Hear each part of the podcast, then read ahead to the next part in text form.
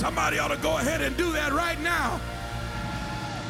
Somebody ought to just go ahead and put a praise on your miracle this morning. Somebody ought to go ahead and just put a praise on your healing this morning.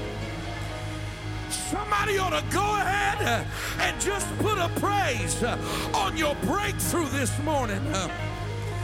Somebody ought to take a moment and just put a praise on your open door this morning.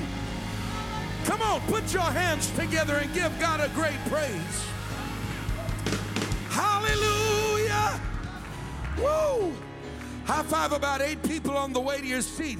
Tell them, put a praise on it. Woo. Hallelujah. Anybody grateful to be in the house of the Lord on Sunday morning? Come on, are you grateful to be in the house of the Lord today? Woo! You can be seated for just a few moments. Amen. I want to take just a moment to say what a privilege and an honor it is this morning to have all of our guests and our visitors that are in the house of the Lord with us today. Rock Church, would you help me make a great applause in this house and welcome all of our guests one more time? Come on, we can do better than that. Let's let them know what a privilege it is to have them in the house of the Lord today. Amen. It is our distinct privilege and honor to have you in the house of the Lord worshiping with us today. We pray that you feel at home. We pray that you feel welcomed. Amen. We have a little saying around here that you are only a guest for the first five minutes that you come through the doors. After that, we just tell you, welcome home. Amen. Amen. Would you turn around, just tell two or three people around you, welcome home, welcome home. Come on, help me, church. They're behind you, they're in front of you, they're on the right, they're on the left. Find several people, tell them, welcome home. Amen. If you're here for the very first time this morning, you should have received a VIP invitation card.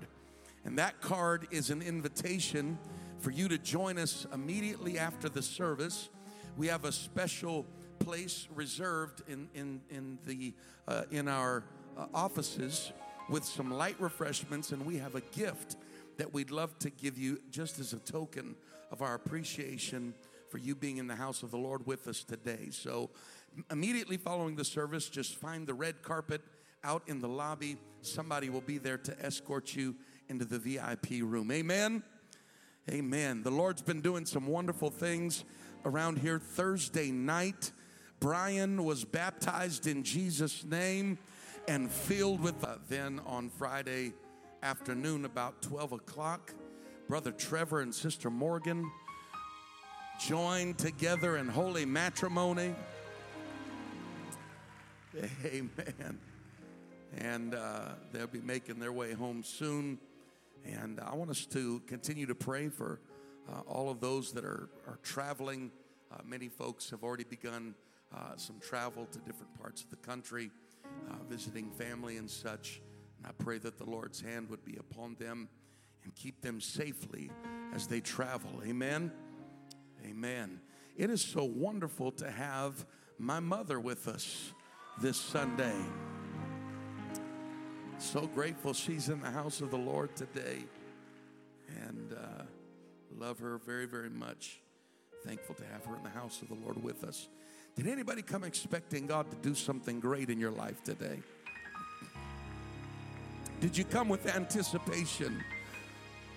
Let's stand to our feet all across this house as we hasten to the word of the Lord this morning.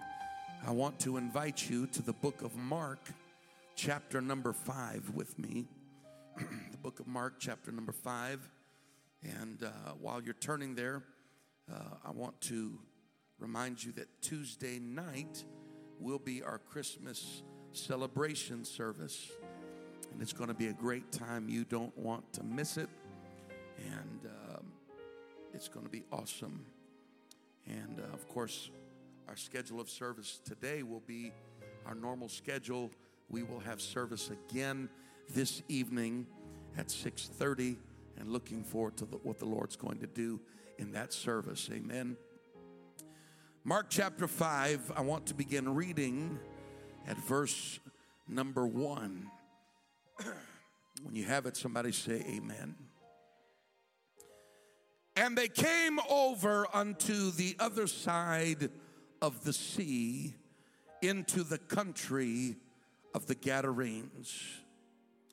And when he was come out of the ship, immediately there met him out of the tombs a man with an unclean spirit who had his dwelling among the tombs, and no man could bind him, no, not with chains, because that he had been often bound with fetters and chains, and the chains had been plucked asunder by him, and the fetters broken in pieces.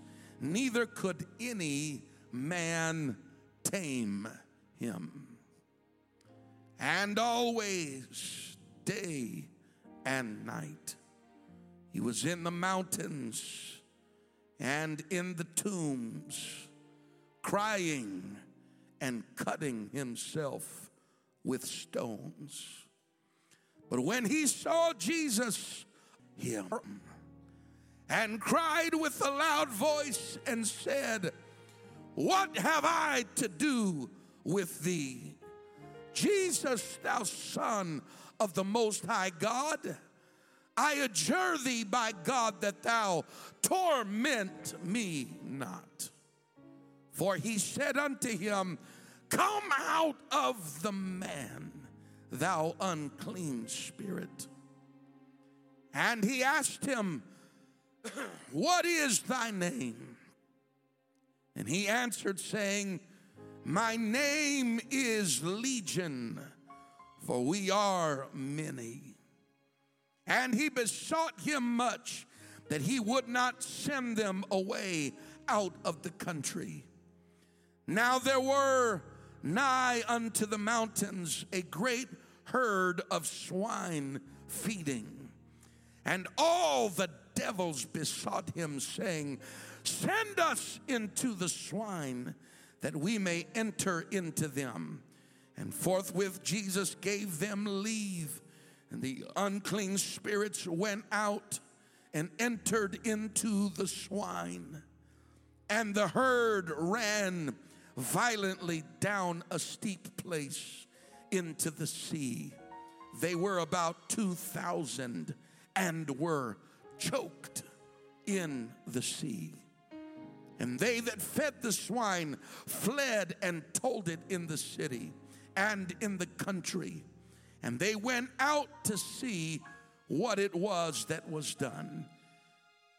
and they came to Jesus and see him that was possessed with the devil and have the legion sitting and clothed and in his right mind.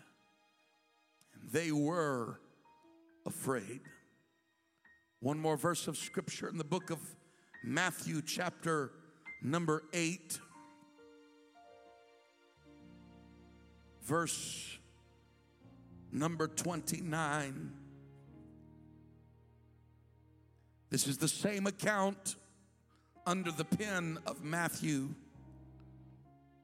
Verse 29 says, And behold, the demons cried out, saying, What have we to do with thee, Jesus, thou Son of God? Art thou come hither to torment us before the time? We have a window of time and an opportunity in which to wreak havoc on this man. And you have interrupted us before the end of our time. And for a few moments this morning, I simply want to preach when God says it's over. When God says it's over, Woo, one more time, would you put your Bibles down and give God a great praise in this sanctuary today? I feel the Holy Ghost in this house. Woo, Glory, glory, glory, glory. Amen. You may be seated in this house. There are a couple of things that I want to address concerning this text today by way of giving you context for this scripture. The first thing that I want to point out to you this morning is that this encounter between Jesus and the demoniac from Gadara was not happenstance.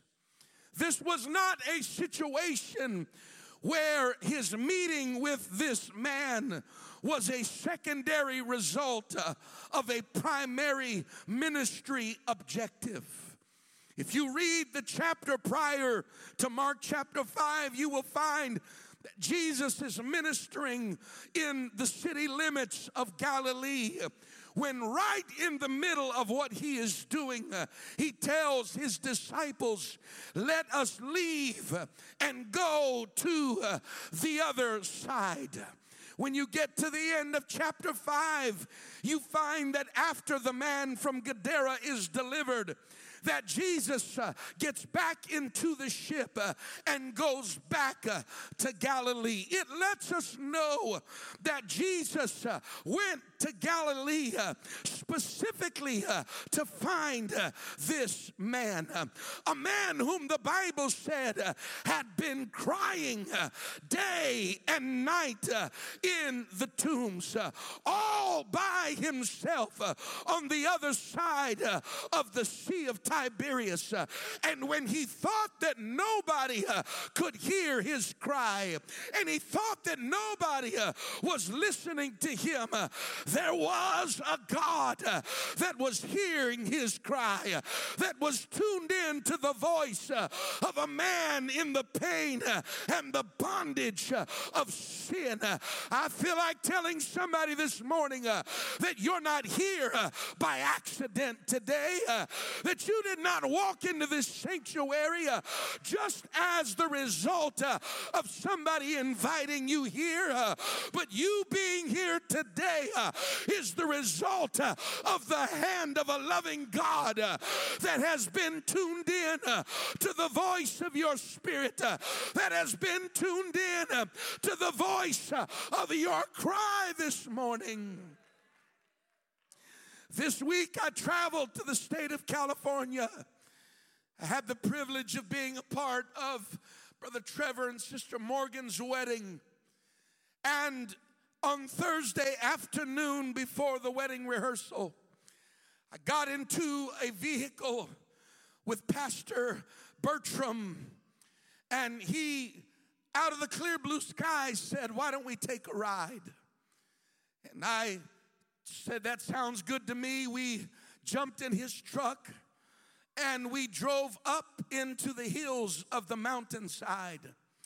And we said to ourselves, Let's go and and let's look for some wildlife. And we had just a little bit of time before the rehearsal, and so we drove up into uh, the mountainside and we went a few places and it, we didn't have a lot of time, so it was time to turn around and come back home. And by this time, the sun had almost set, and so it was already getting almost completely dark. And the weather was, was fairly cold uh, there this week. And up in the hills of the mountains, it was even more cold. And as we begin to make our way out of the wilderness uh, through the, the trail, trails of the mountains. Uh, we drove by in discussion with each other, uh, and out of the corner of our eye, we, we caught an image off uh, the side of the road of somebody that looked like they might be waving at us. That's not an uncommon sign. We didn't know if they were really waving to us or what was happening. But as we continued to drive past them, something said, I think they're trying to get your attention. we turned the vehicle around, we made a U turn, and we drove back to the place uh, where we saw the vehicle. And when we got back there, uh, there was nobody standing there, and we pulled off the road and up to where uh, the vehicle was. Uh, and when we pulled up to where the vehicle was, the hood was lifted, uh, and a young lady came out of the vehicle, uh, and she was bundled up in a coat, and she had a pair of jumper cables in her hand. She had been stranded there and her vehicle would not start. And so quickly we uh, I made my way over to the hood of the car that had already been lifted, and I had the cables in my hand. And as I was trying to determine which was the positive and negative post of the cable, uh, I, I, remembered something and uh, I checked the tension of the cables. Uh, and immediately I ascertained that one of the cables was just a little bit loose. And, and so I, I, turned on the cable a little bit with some extra tension. And I told the young lady, I said, uh, I'm not sure that you need a jump start. Your cable was loose. Uh, go ahead and try to start the vehicle. And immediately when she turned the key, the ignition started and the car began to run.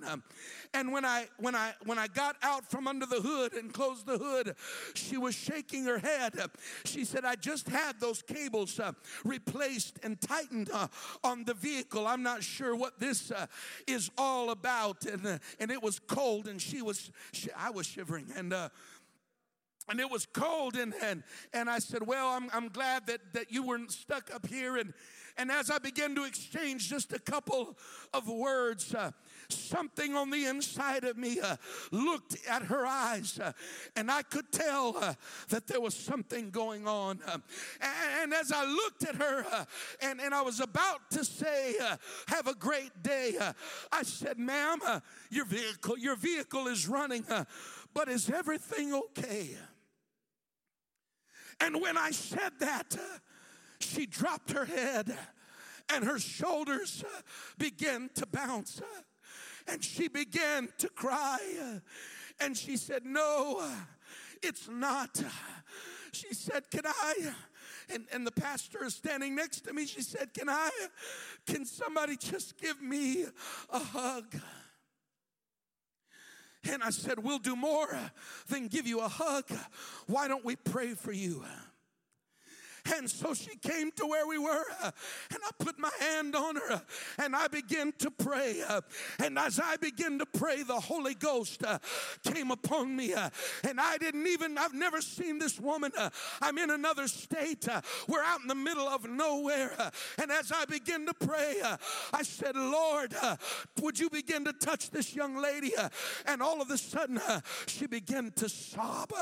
And I said to her, as God began to speak speak through me. Uh, I said, I don't know uh, what's going on with you right now, uh, but I feel like God is telling me uh, that He heard your cry uh, and that He sent two preachers uh, here right now because whatever is going on, God heard and He sent me to tell you that everything is going to be okay.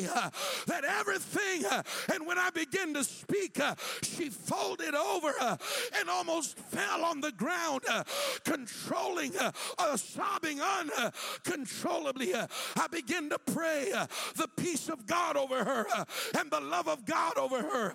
And after a few moments of praying with her, she gained her composure and she said, You don't understand. she said, I drove out here and I have been screaming out to God all day long. And while she was in her vehicle uh, all by herself, uh, thinking that nobody heard her, uh, God sent somebody uh, all the way up a mountain uh, to find her. Uh. At that very moment, God allowed her vehicle to stop working so that there would be a divine moment that God could get her attention and speak to her. And I feel in this house the same touch uh, of God this morning. Uh, you're not here by accident, uh, but God brought you here today to speak to you.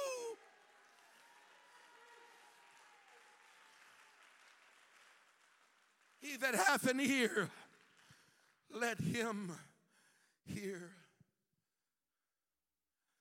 The second thing I want to bring to your attention this morning is the fact that we often underestimate the power of demonic oppression as being weak in comparison to demonic possession.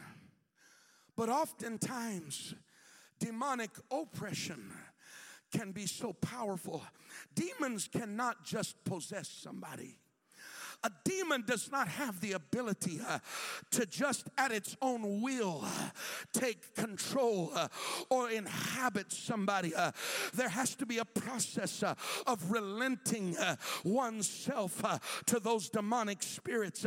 but in the same token, when a demon oppresses somebody, the influence of demonic oppression, oppression can be just as powerful as demons try to wield wield their influence uh, over the lives of people. And oftentimes, uh, what we see manifested in people uh, is not so much demonic uh, uh, possession uh, as it is demonic oppression. demons that are trying to influence, demons that are trying to press, demons that are trying to make a move.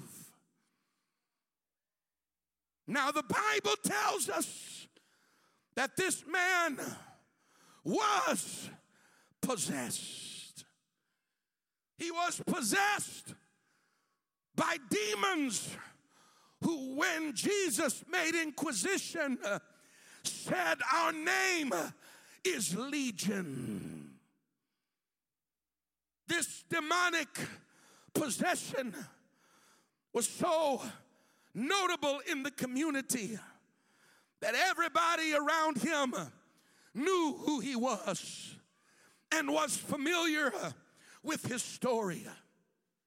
Everybody in the community knew about this man who had been dealing with uh, demonic possession, uh, and they knew that he uh, was there in uh, the hillside, in the graves, uh, and the tombs, crying uh, day and night. As a matter of fact, later in the story, the Bible said that all of the people ran and they came to see him clothed and in his right mind this problem that was going on with him uh, created a situation uh, that isolated him uh, from everybody. Uh, his problem became so great uh, that it began to affect uh, his ability to even function like he was supposed to function in society. And before you know it, he could not make himself work within the parameters of a normalized society. And so he was left uh, to the tombs. Uh, he could not maintain uh, relationships any longer. Uh, he could not maintain um, friendships uh, or family connections any longer uh, because of the results of what these demons had brought to his life. They saw him clothed and in his right mind. You know what that tells me this morning? That the enemy isn't after your stuff. The enemy is after your mind. He's after your thoughts. He wants to influence uh, your thinking uh, because the devil knows uh, that if I can get the head, uh, then I can get the whole body. Uh, that if I can get their thoughts, I can get their future. that if I can get in their mind, then I can control their destiny. I came to preach to somebody this morning that the devil's not after your stuff, he's after your thinking. Uh, if I can get a hold uh, of their mind, uh, then I'll get their family. Uh, if I can get a hold uh, of their mind, uh, then I'll wreck their career. if I can get a hold uh, of their mind, uh, then I can destroy uh, their friendships. I came to preach to somebody in this place that the devil is after your mind. It's a fight for your mind. It's a fight for your thoughts. It's a fight for what's going on inside of your thinking. He wants to fill your mind uh, full of fear. He wants to fill your mind uh, full of depression. Uh, he wants to fill your mind full of anxiety. He wants to fill your mind full of depression, full of bitterness. I came to preach to somebody that Satan is after. My God, who uh, am I preaching to uh, in this building? Uh, the fight uh, has been in your mind. Uh, who am I preaching to uh, that hasn't been able to go to sleep at night? who am I preaching to that's been fighting thoughts that you don't even know how to control? thoughts that you don't even know what to do with. I came to rip the cover off of the enemy this morning and tell you that there is a fight uh, from hell uh, over your mind, uh, over your thinking, uh, over your thoughts. Uh. My God, I came to preach to somebody. Uh, that's why sometimes you've got to get an anointing on you and lay your hand on your head and plead the blood of Jesus uh, over my mind. Uh, I will not be afraid. Uh, I will not lose my mind. I will not give in to these thoughts. I will not entertain. Who am I preaching to? It's a battle for your mind.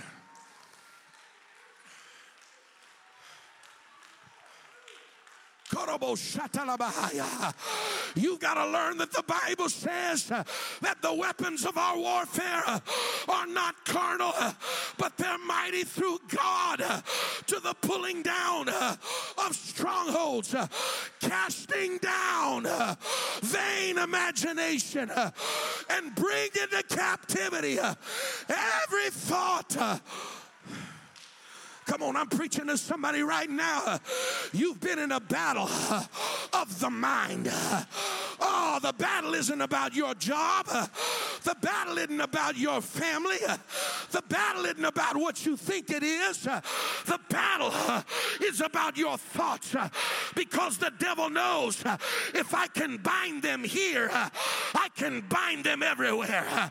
If I can bind them in their thinking, then I can bind them in their speech speech, uh, if I can bind them uh, in their thinking, uh, then I can snare them where they step. I'm preaching to somebody right now that the devil is after your mind.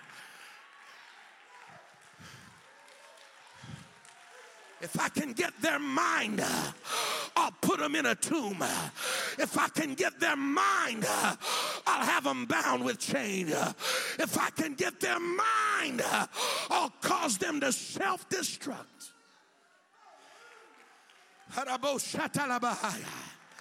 Who am I preaching to?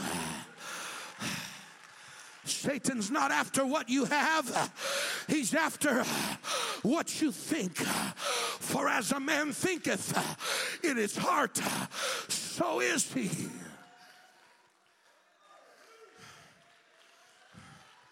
My God, I feel like I came uh, to face a devil head on uh, that has isolated somebody. Uh, I feel like I came to preach against, I'm not preaching to people this morning, I'm preaching to demons this morning that have tried to isolate you, that have tried to, my God, they've tried to separate you from people that love you.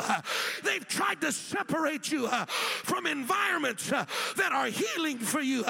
Your thoughts have tried to separate you from the very source uh, of God's healing uh, and the very source uh, of God's blessing. uh, And you've been living your life uh, for months uh, in loneliness, uh, in isolation, uh, fighting things uh, that are really not the problem. Uh, The devil is after uh, your mind.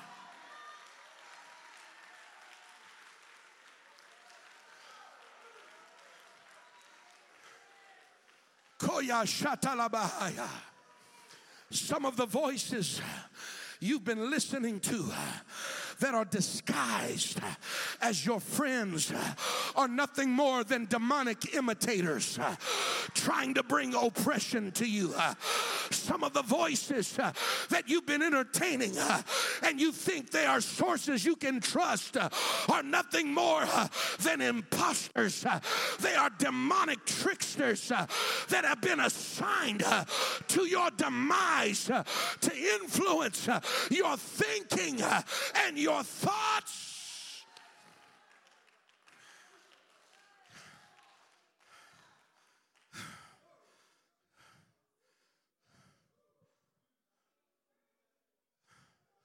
Koshatalabahaya. I'm preaching to somebody. This man's mental affliction brought physical bondage. His thoughts manifested in an outward bondage, and his world began to close down around him. As the barrage of the devil, the Bible says that he comes in like a flood. A flood is simply when water surpasses something's ability to contain it. There comes a point in time when you feel like you're in control of the thoughts. But then when the flood comes, the thoughts begin to overrun the parameters of your ability to bring them back into truth and into deductive reasoning. And instead of you being in control of your thoughts, your thoughts are now in control of you. Oh, I'm preaching to somebody really good right now. Oh, yeah. Somebody knows what I'm talking about. The enemy stays camped outside of your mind bombarding you with voices uh, of influence uh, until you go everywhere uh, and your mind uh, is preoccupied uh, with your trouble. You're in church right now, uh, but your mind keeps wanting to be somewhere else. Uh, God wants to give you His word, uh, but even right now, while the preacher's preaching, uh, you're uh, uh, that's why people grab their phone uh, and they're, on Facebook uh, while the preacher's preaching, uh, and they're on Instagram, uh, and they're sending a text message uh, to their BFF uh, while what's going on? Uh, your mind has been surrendered, uh, your thoughts uh, have taken over your mind, and while God is trying, you're here, but you're not here. Oh, I feel like preaching to a devil. You're here, but you're not really here. Your body's here, but your mind is in bondage. Uh, your body's here, but your mind.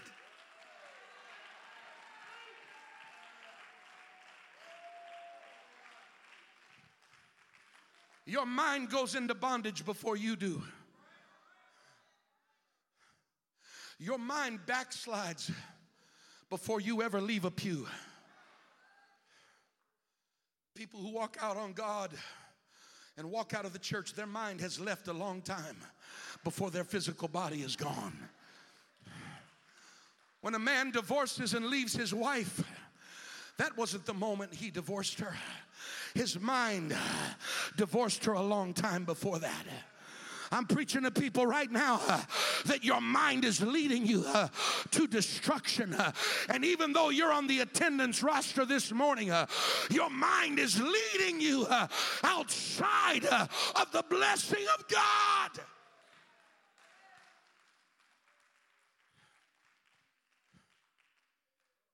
devil was after his mind.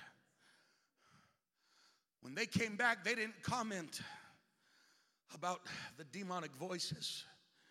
They didn't comment about the voice that cried legion. The people that came back didn't even cry out concerning the swine. They took note that he was in his right mind. That means that everybody could tell they're not in, he's not in his right mind. They're not thinking straight. They're not reasoning properly. They're making poor decisions. They make, come on, somebody. I, I got a devil by the throat that's screaming for mercy, and I'm not letting him go this morning. Oh, you look at him and say, What's going on? They know better than that. What, what are they thinking? They've been taught better than that. Uh, what's going on in their mind? Uh, they know the Word of God. Uh, what's going on? I'll tell you what's going on. The devil is after your mind.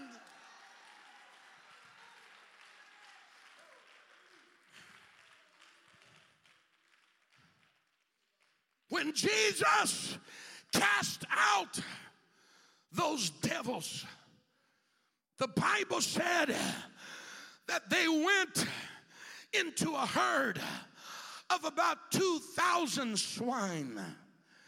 And the Bible declares that they ran violently. They didn't just run, but they ran violently toward the water. And it said that they were choked in the sea. Now, any animal in the wild has a survival instinct that would tell it to stay out of the water, that would tell it to swim. But these animals, when possessed by the same spirit that had a hold of the man, they ran down a hill and committed suicide. This man was living uh, with demonic influence uh, that if it had its way uh, would have killed him uh, that if it had its way uh, it would have destroyed him. Uh, I'm preaching to somebody that the thoughts that have you bound they have one intention the end of their plan is to destroy you the end of their plan is to render you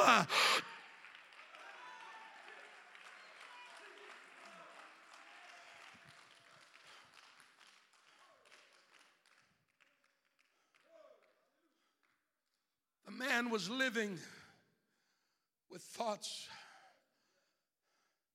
that would have killed anybody else. The Bible said that day and night he cried in the tomb in the mountains. This morning, before I came to this pulpit, I could see in my mind's eye people that would be sitting in this house today. And I saw you with your head resting on your pillow with tears flowing down your face, wondering what's going on. I saw people driving in your car, going down the road on your way to work on your way home with tears rolling down your face, saying, I can't take this anymore. I don't know what to do with this anymore. I can't handle. I saw people in, in, in the bathroom at your job. You, you went into the restroom at your job uh, and you closed the door, uh, but you weren't there uh, for the restroom. Your face became buried in your hands as you wept under the pressure of demonic influence that is trying to destroy your mind, that is trying to take advantage of your thoughts.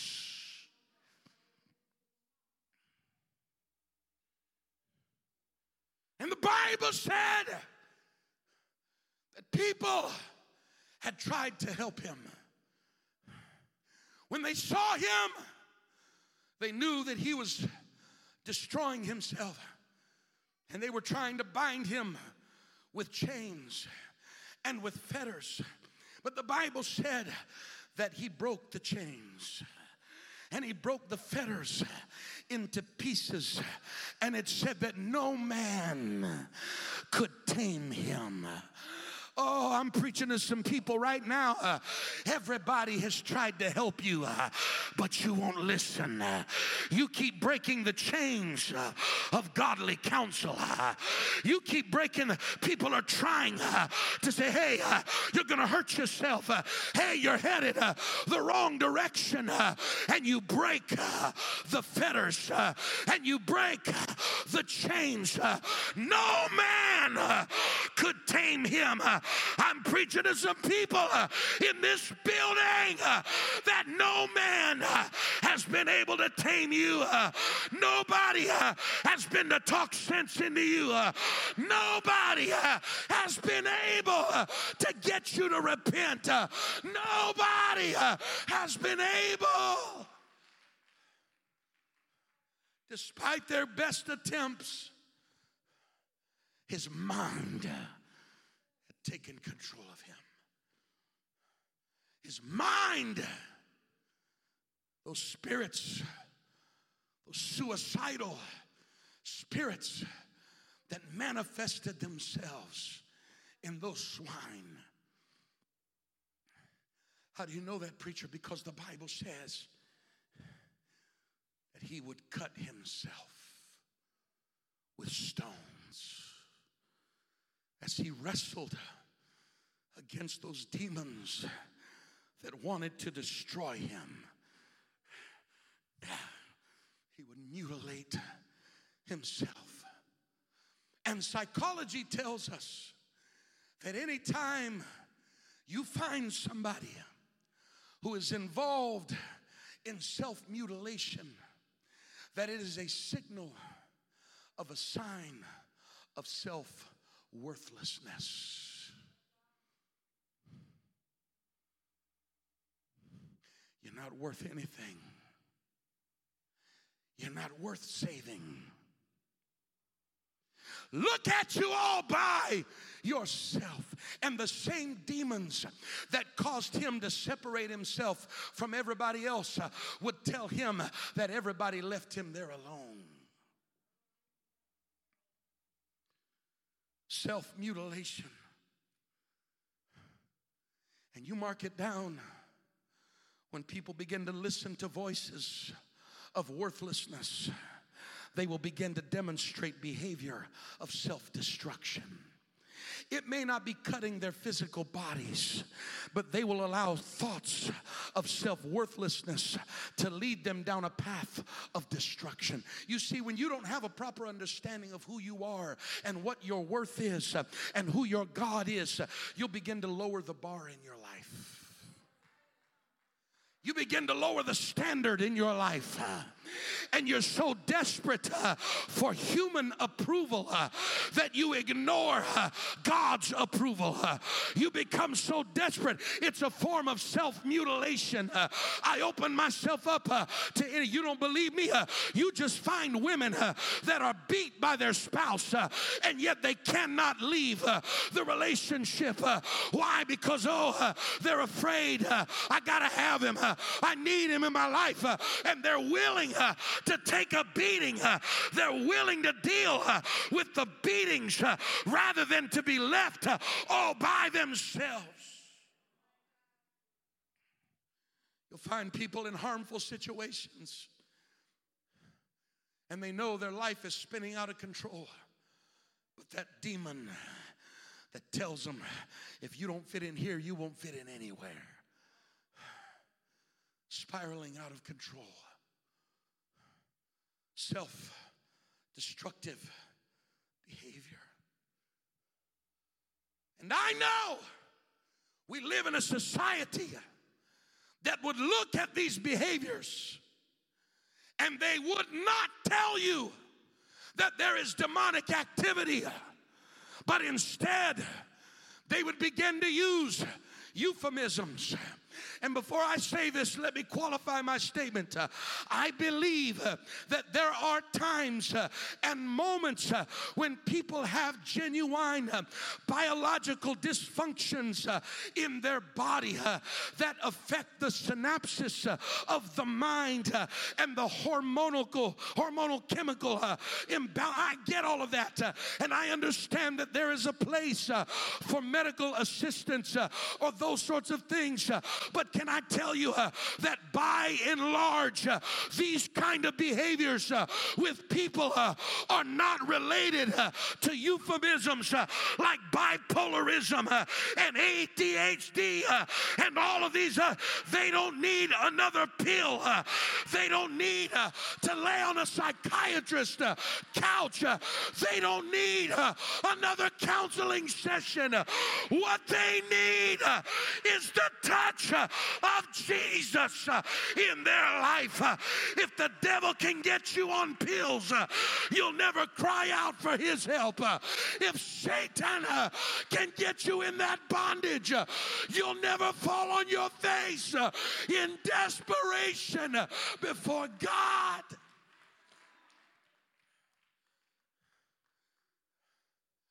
You don't need a counselor, you need the counselor.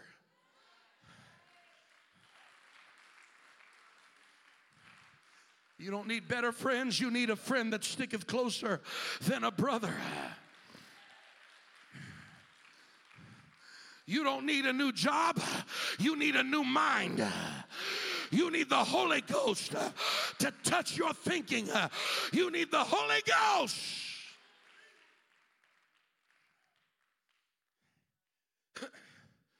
And there is this unique duality that we find in the story. This man who is desperate, and yet he is under the influence of the demonic that is pulling at him, that is working against him. Yet when Jesus shows up on the shores of Gadara, this man still possesses the ability to exercise his own free will. That tells me that I don't care what you're in bondage to. I don't care uh, what you've been involved with. Uh, I don't care uh, how bad it's gotten. You still possess inside of you the ability to stand on your feet and come to God. When Jesus showed up, he ran to where Jesus was.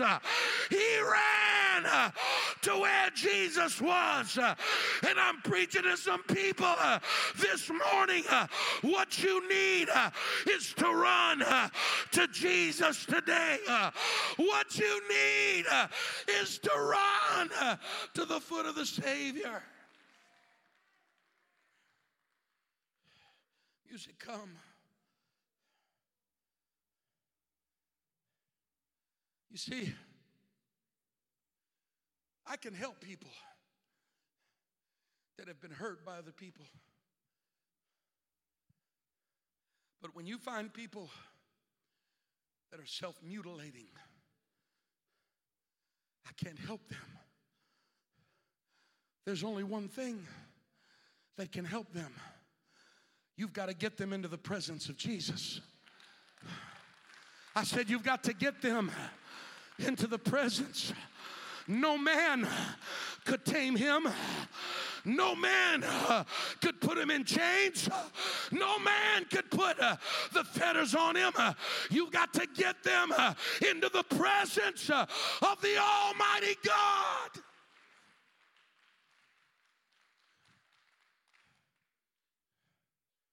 And when he came to the foot of Jesus, you know, every devil, every influence in his life was trying to keep him from that moment of deliverance. Every demonic influence in his life was trying to resist this very moment. Oh, I'm preaching to some people that sometimes when you come to church and you don't feel like praying and you don't feel like going to the altar, you think it's just you and you don't even understand the demonic influence that does not want you to get to an altar. That why? Because an altar is a place of death. It doesn't want you to get to an altar and pray. It doesn't want you to get to an altar and surrender surrender. Uh, everything uh, in this man's life uh, was trying to keep him uh, from coming uh, to where Jesus was. Uh, don't you go over there. Don't you do it. Don't you pray. Don't you.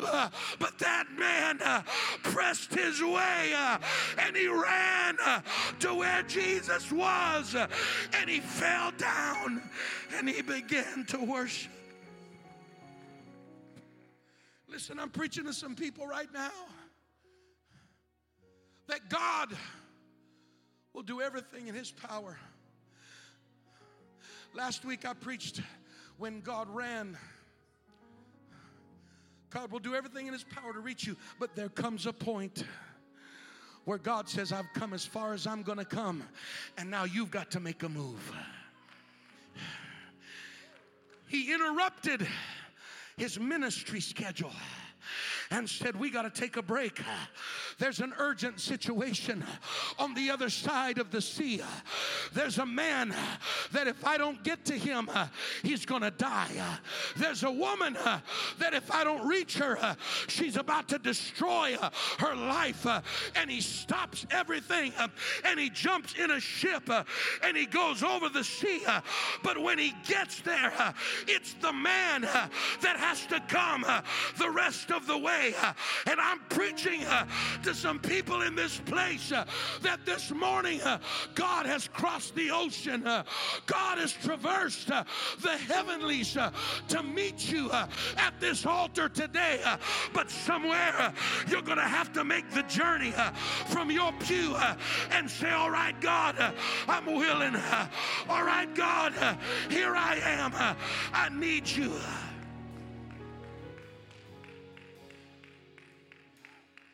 Come on. Those demons that are trying to influence your life. They want you to sit there through another altar call. They want you to sit there through another service. Don't you dare get delivered. Don't you dare pray through this morning. Don't you dare make a move.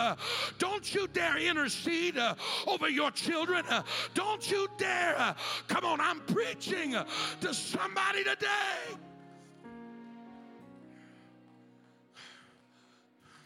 Don't you dare move.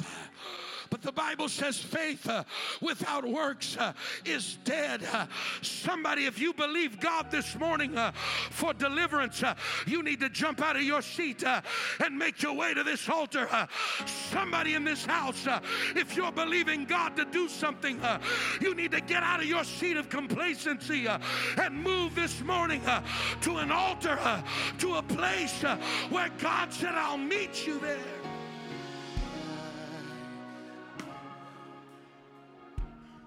I want you to hear me. When that man got to the feet of Jesus, those demons begin to cry out and say, Jesus, why have you come to torment us before time? We still have time left to keep on working against this man. We still have time left to try and destroy him. But God showed up and he interrupted and said, It's over. Your time with this man, the man didn't even know what to pray. Are you hearing me? The man didn't even know what to pray, but he had enough faith to fall at the feet of Jesus and worship him. And when God saw that, God said, I'll take it from here. It's over with. Your time uh, is through. Uh, and God spoke uh, to those demonic forces. Uh, I came to preach to somebody right now uh, that God brought you here today. Uh, and it's over. God said it's over. If you'll call on my name, if you'll lift up your voice, if you'll just lift your hands and surrender, it's over. Come on, right now. somebody lift your hands. Right now, somebody uh, just begin to talk to him. uh, it's over. uh, God said it's over. uh, today I'm going to deliver you. uh, today I'm going to break the chains. uh, Today, I'm going to set your mind free. Today, I'm going to bring peace. Today, I'm going to bring deliverance. Come on. Come on. Lift your voice. Lift your voice. Only you can Come on. Come on. Come on. Come on. The devil's been after your mind, but God said it's over. The devil's been after your future, but God said it's over. you can satisfy Come on. Lift your voice. Come on, lift your voice. Right now. Right now. Right now. Right now. Shatarabakatolobo shata.